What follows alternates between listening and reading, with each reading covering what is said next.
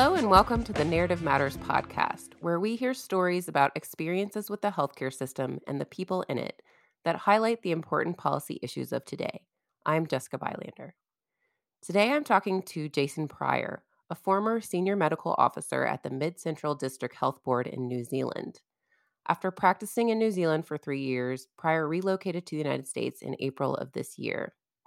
In this month's Narrative Matters essay, Pryor writes about seeking respite from the injustice of U.S. healthcare delivery by practicing medicine abroad. Pryor began his medical career in the U.S., but soon became disillusioned as patient care became a battle between the health system's revenue concerns and patients' individual interests, and the revenue concerns often won out. After moving to New Zealand for a new perspective, he found that despite all patients being covered by a national healthcare system and thus free from the headaches of the US health insurance system, there were still cracks in that system too. For instance, wait times for care were considerable, and he treated many patients with conditions that could have been prevented with earlier intervention. Jason, thank you for joining us today. Your essay stood out to me because when people are lamenting the US healthcare system, it's almost kind of taken as gospel that practicing medicine in a country with universal health insurance would be better. So, were you surprised when it didn't meet those expectations? Yeah, and thank you for having me, Jessica. I, I, was surprised when I went to New Zealand. I thought, in part, being a national healthcare system covering everyone, where there's no out of pocket expenses, no expenses for prescriptions, and all the things that people typically struggle with in the United States, that it would be far better in New Zealand and people would be happier, including the providers themselves. However, with the structure of the system and the way it was, in order to provide that universal coverage, there were a lot of other trade offs that the New Zealand system had to make in order to to ensure everyone had access. And that included longer wait times, difficulty accessing specialist care, um, limitations on what types of prescriptions people could, could receive, particularly for more expensive medications like chemotherapy. And what I found is that led to a lot of the limitations in optimal care from the provider perspective on what you would want to do for somebody, and more importantly, what you really knew they should get. And it was difficult to get them the care that they really needed in, in a lot of instances. Yeah, definitely trade-offs is a, is a good word for kind of the takeaway I had from this essay that um, you know, there are certainly flaws in the US healthcare system, but there are trade-offs. Um, here, you know, you might get access to the best specialists, but at a high price tag. Um, so so you talk about a way forward for health systems. I know it's a it's a challenging issue to address, um, but some of the things you mentioned are alternate payment models, and then particularly addressing physician distress. Um, we often hear about burnout, and I think distress is an interesting kind of um, nuance of that. So, why is it so important to tackle provider distress specifically? Well, as I highlight in, in the article itself, there are a lot of physicians from the United States, from the United Kingdom, who moved to New Zealand for the very same reasons that I did, just frustrations with the systems back home. And I hear it from friends who are still practicing medicine in the United States, from nurses, all of the challenges that they continue to, to experience.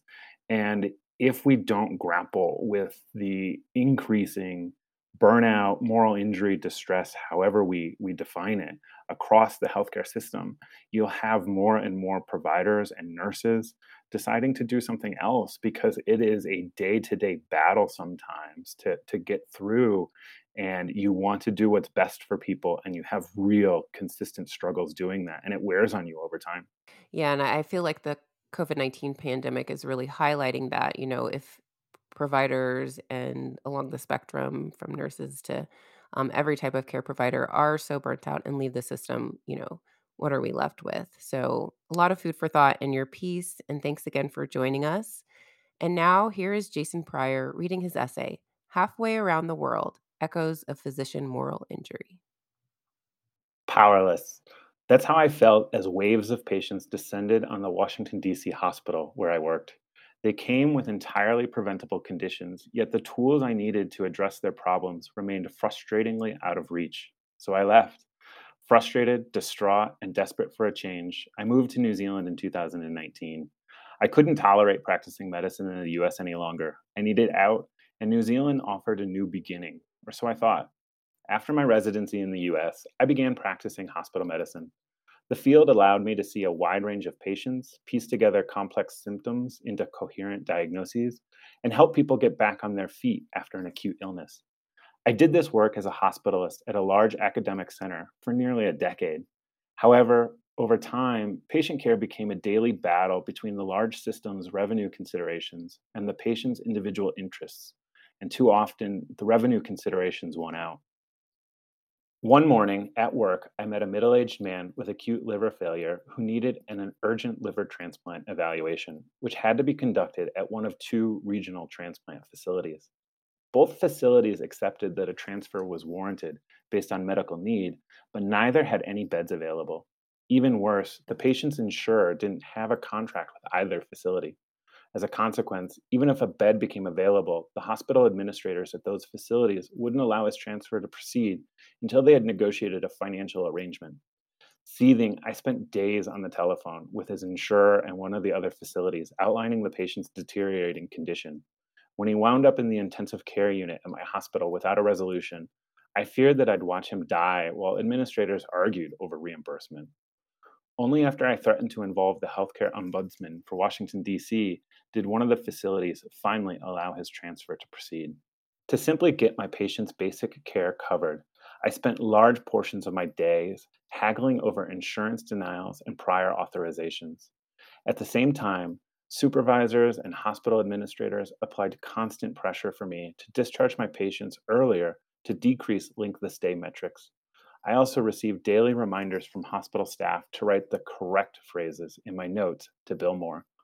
All of this meant that I spent fewer hours doing what I originally set out to do help others. It wore me down. Despite the daily struggles, there were still rewarding moments. A young woman with four years of persistent abdominal pain presented to the hospital. Over the course of those four years, she'd undergone numerous tests and even had her gallbladder removed in search of the cause interpreting a new computed tomography scan, one surgeon thought a small abdominal hernia might be the issue and offered her another operation. Unconvinced, I sat with her as she moaned uncomfortably. I asked her to tell me about her life before the pain. Immediately, she began crying. Her first pregnancy had ended in a miscarriage, and she admitted that she had never recovered. Soon after her loss, her pain began. My simply taking the time to talk to her made it clear that what she needed was support and counseling for her depression and grief, not more tests or surgery.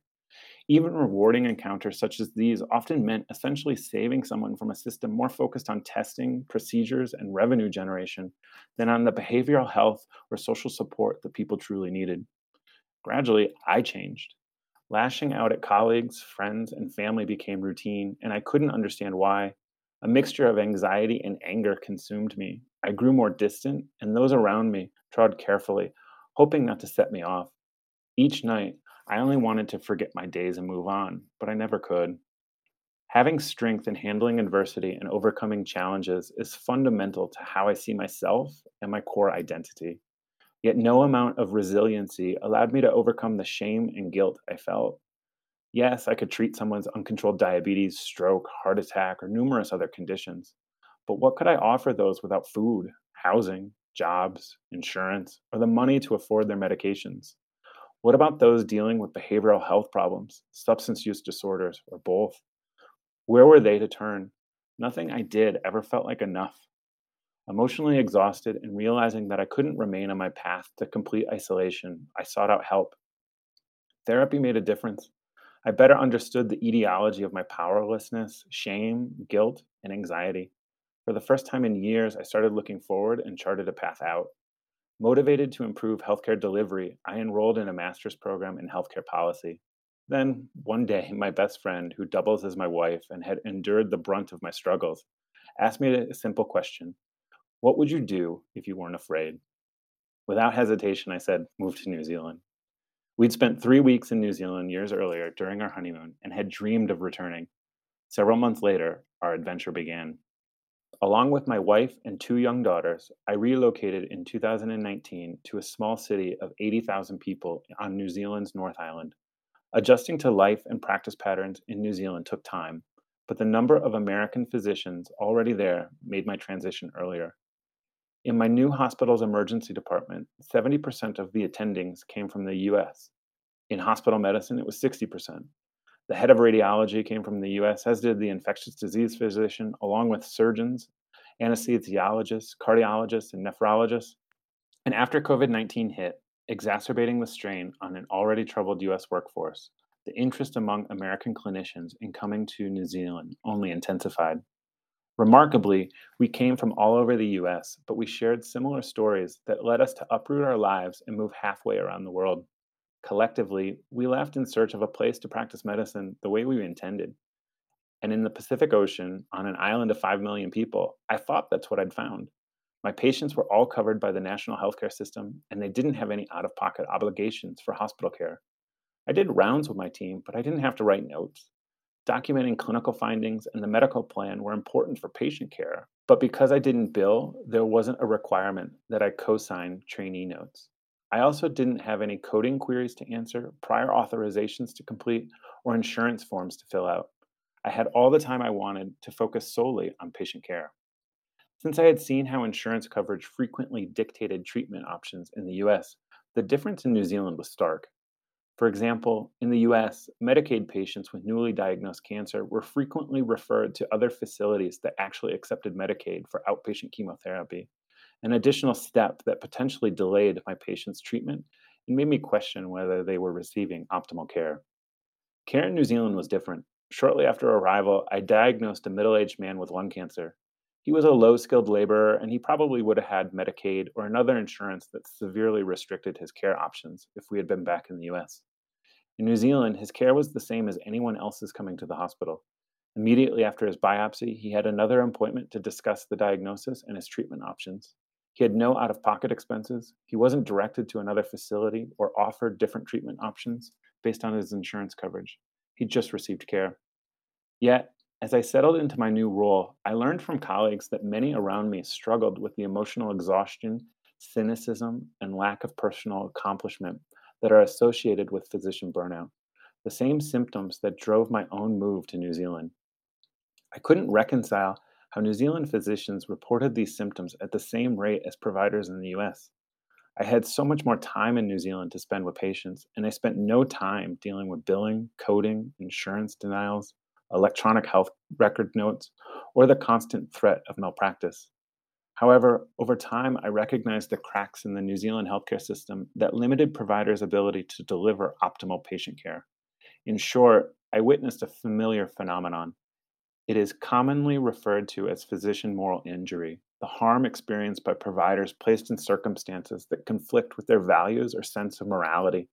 Such injuries can occur, for example, when outside forces prevent a physician from putting the needs of patients first and it was driving the symptoms of burnout I saw in New Zealand, just as it had in the US, but for markedly different reasons. As a hospital based specialist in the New Zealand system, I learned that none of my patients had any out of pocket expenses. Still, a large number of patients came to the hospital for chronic disease management or complications that could have been prevented with earlier intervention. Universally, these patients said that they couldn't afford the 40 to $60 copays required to see their primary care provider, or even if they could, an appointment might not be available for four to six weeks. So they came to the hospital, exacerbating the burden on an already overwhelmed system. While I was there, the Palmerston North Hospital Emergency Department managed 50,000 encounters a year in a facility designed for fewer than 20,000. Because healthcare funding streams for primary care and acute care are separate, conflicts exist as hospitals want to move more care to the outpatient setting but the outpatient care infrastructure is stretched to capacity and can't easily absorb the workload. I also notice patients presenting with loneliness, anxiety, depression, and failing to cope with the stresses of life, particularly after the onset of the COVID 19 pandemic. Unfortunately, aside from those with severe mental illness, such as suicide attempts or psychosis, people in need of behavioral health services faced extraordinarily limited access in New Zealand. Often, people cried asking for help that I had no easy way to provide. The care simply wasn't available. In addition to facing primary care and behavioral health challenges, patients frequently experienced long delays in care, if it was even offered at all. A woman presented to the hospital repeatedly over the course of several weeks, with worsening nausea and headaches resulting from a large brain tumor. She had already been started on steroids to decrease the brain swelling causing her symptoms, but the regional neurosurgery team didn't have the capacity to operate for several more weeks. Despite her debilitating symptoms, she had to wait. Later, I cared for a fully independent and fit woman in her 80s who had developed difficulty breathing. Her workup showed severe aortic stenosis, making it hard for her heart to pump blood. In the US, if she had insurance coverage, she'd get minimally invasive valve repair and go on to live a life where the aortic stenosis wouldn't limit her. However, because of her age and the healthcare system's limited capacity to perform the procedure, the cardiology department declined to offer her the option. She was destined to have progressive symptoms over the next several months. Her prognosis was poor. She seemed to understand, but I felt uneasy. As my experience in the New Zealand healthcare system grew, the distress I thought I'd left behind in the US crept back in. I also saw the symptoms in my overextended and under resourced colleagues who continued to do what they could to try to deliver optimal care. Whether such distress is categorized as burnout or moral injury, one thing is clear physicians, seemingly universally, are struggling. Healthcare systems create conflicts that drive providers' distress. In the US, that distress is often due to misaligned incentives between revenue generation and optimal patient care. In New Zealand, there's an imbalance between individual patient need and the resources allocated nationally to deliver care. The result, for uniquely different reasons, is a demoralized and worn out workforce. Too often, provider distress remains framed as requiring more individual resilience. Implied is that physicians who struggle simply aren't strong enough or efficient enough to avoid becoming emotionally exhausted. Whether because of misalignment of financial incentives, a limited ability to address social determinants of health, a lack of behavioral health services, or under resourced care, various barriers to optimal patient care affect healthcare providers deeply. Too many providers struggle with post traumatic stress disorder, depression, and suicide. Far too many clinicians are looking for a way out, and COVID 19 only deepened existing struggles. Burnout and moral injury among healthcare professionals are themselves crises, but are also a signal of system failure. System leaders and policymakers must emphasize and address system level factors that drive this distress. The first step is to fully align economic incentives in the US by accelerating the transition to population based alternative payment models. In a traditional fee for service environment, the resources needed to address the social determinants of health, such as social work, counseling, and behavioral health support, aren't typically reimbursed. Providers don't have the resources or time to address many of the underlying issues driving poor health outcomes during patient encounters. In a 2018 survey of nearly 9,000 physicians conducted by the Physicians Foundation, 88% indicated that some, many, or all of their patients have a social situation, poverty, unemployment, etc., that poses a serious impediment to their health. In contrast, when the resources are allocated in primary care to address patients' social needs, recent studies highlight improvements in job satisfaction and burnout among clinicians. Unfortunately, as of 2020, only 6.7% of healthcare payments in the US were using population based payment models. Although accountable care organizations have proliferated, most remain largely fee for service or built on a fee for service architecture. Not only do population level payments and the resulting added support for patient social needs offer an opportunity to improve the epidemic of provider moral injury, but most payers believe the US healthcare system is moving in that direction regardless.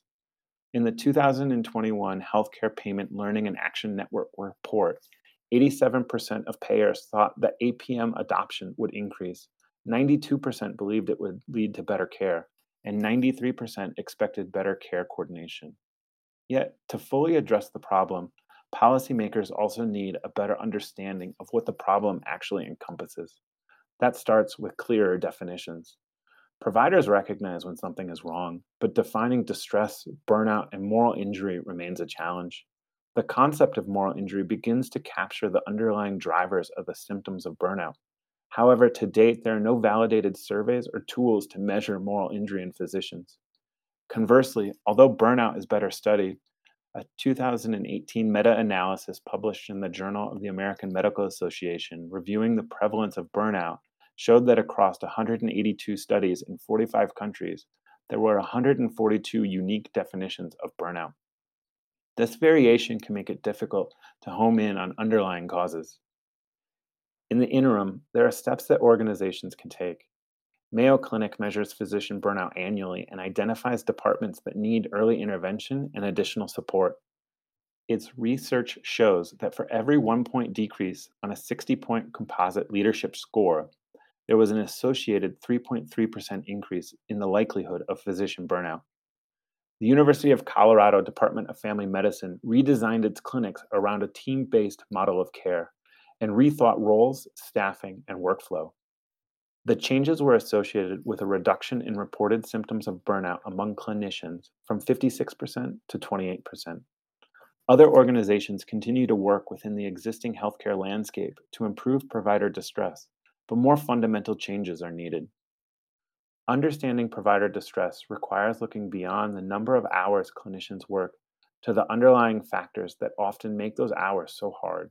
Only then will it be possible to expand delivery models that achieve the quadruple aim of reducing costs, improving population health, enhancing patient experience, and improving provider satisfaction. Otherwise, clinicians will continue looking for a way out, and that's not good for anyone's health. I left the United States disgruntled and worn out. During my nearly three years in New Zealand, I realized that there are no perfect systems. Healthcare systems the world over must make trade offs, and too often those trade offs interfere with providers' ideals of optimal patient care. In spite of the overwhelming evidence that burnout is a systemic problem, not an individual one, physicians continue to receive messages that reinforce the idea that they have failed. What follows is isolation and shame, Yet the age old adage of do no harm applies to everyone, including the healers themselves. I returned to the US in the spring of 2022, optimistic and hopeful that the ongoing push toward population based APMs will help not only patients, but also my fellow colleagues. That was Jason Pryor reading his essay, Halfway Around the World Echoes of Physician Moral Injury. Thanks for listening to the Health Affairs Narrative Matters podcast. If you like this episode, tell a friend and be sure to subscribe wherever you listen to podcasts.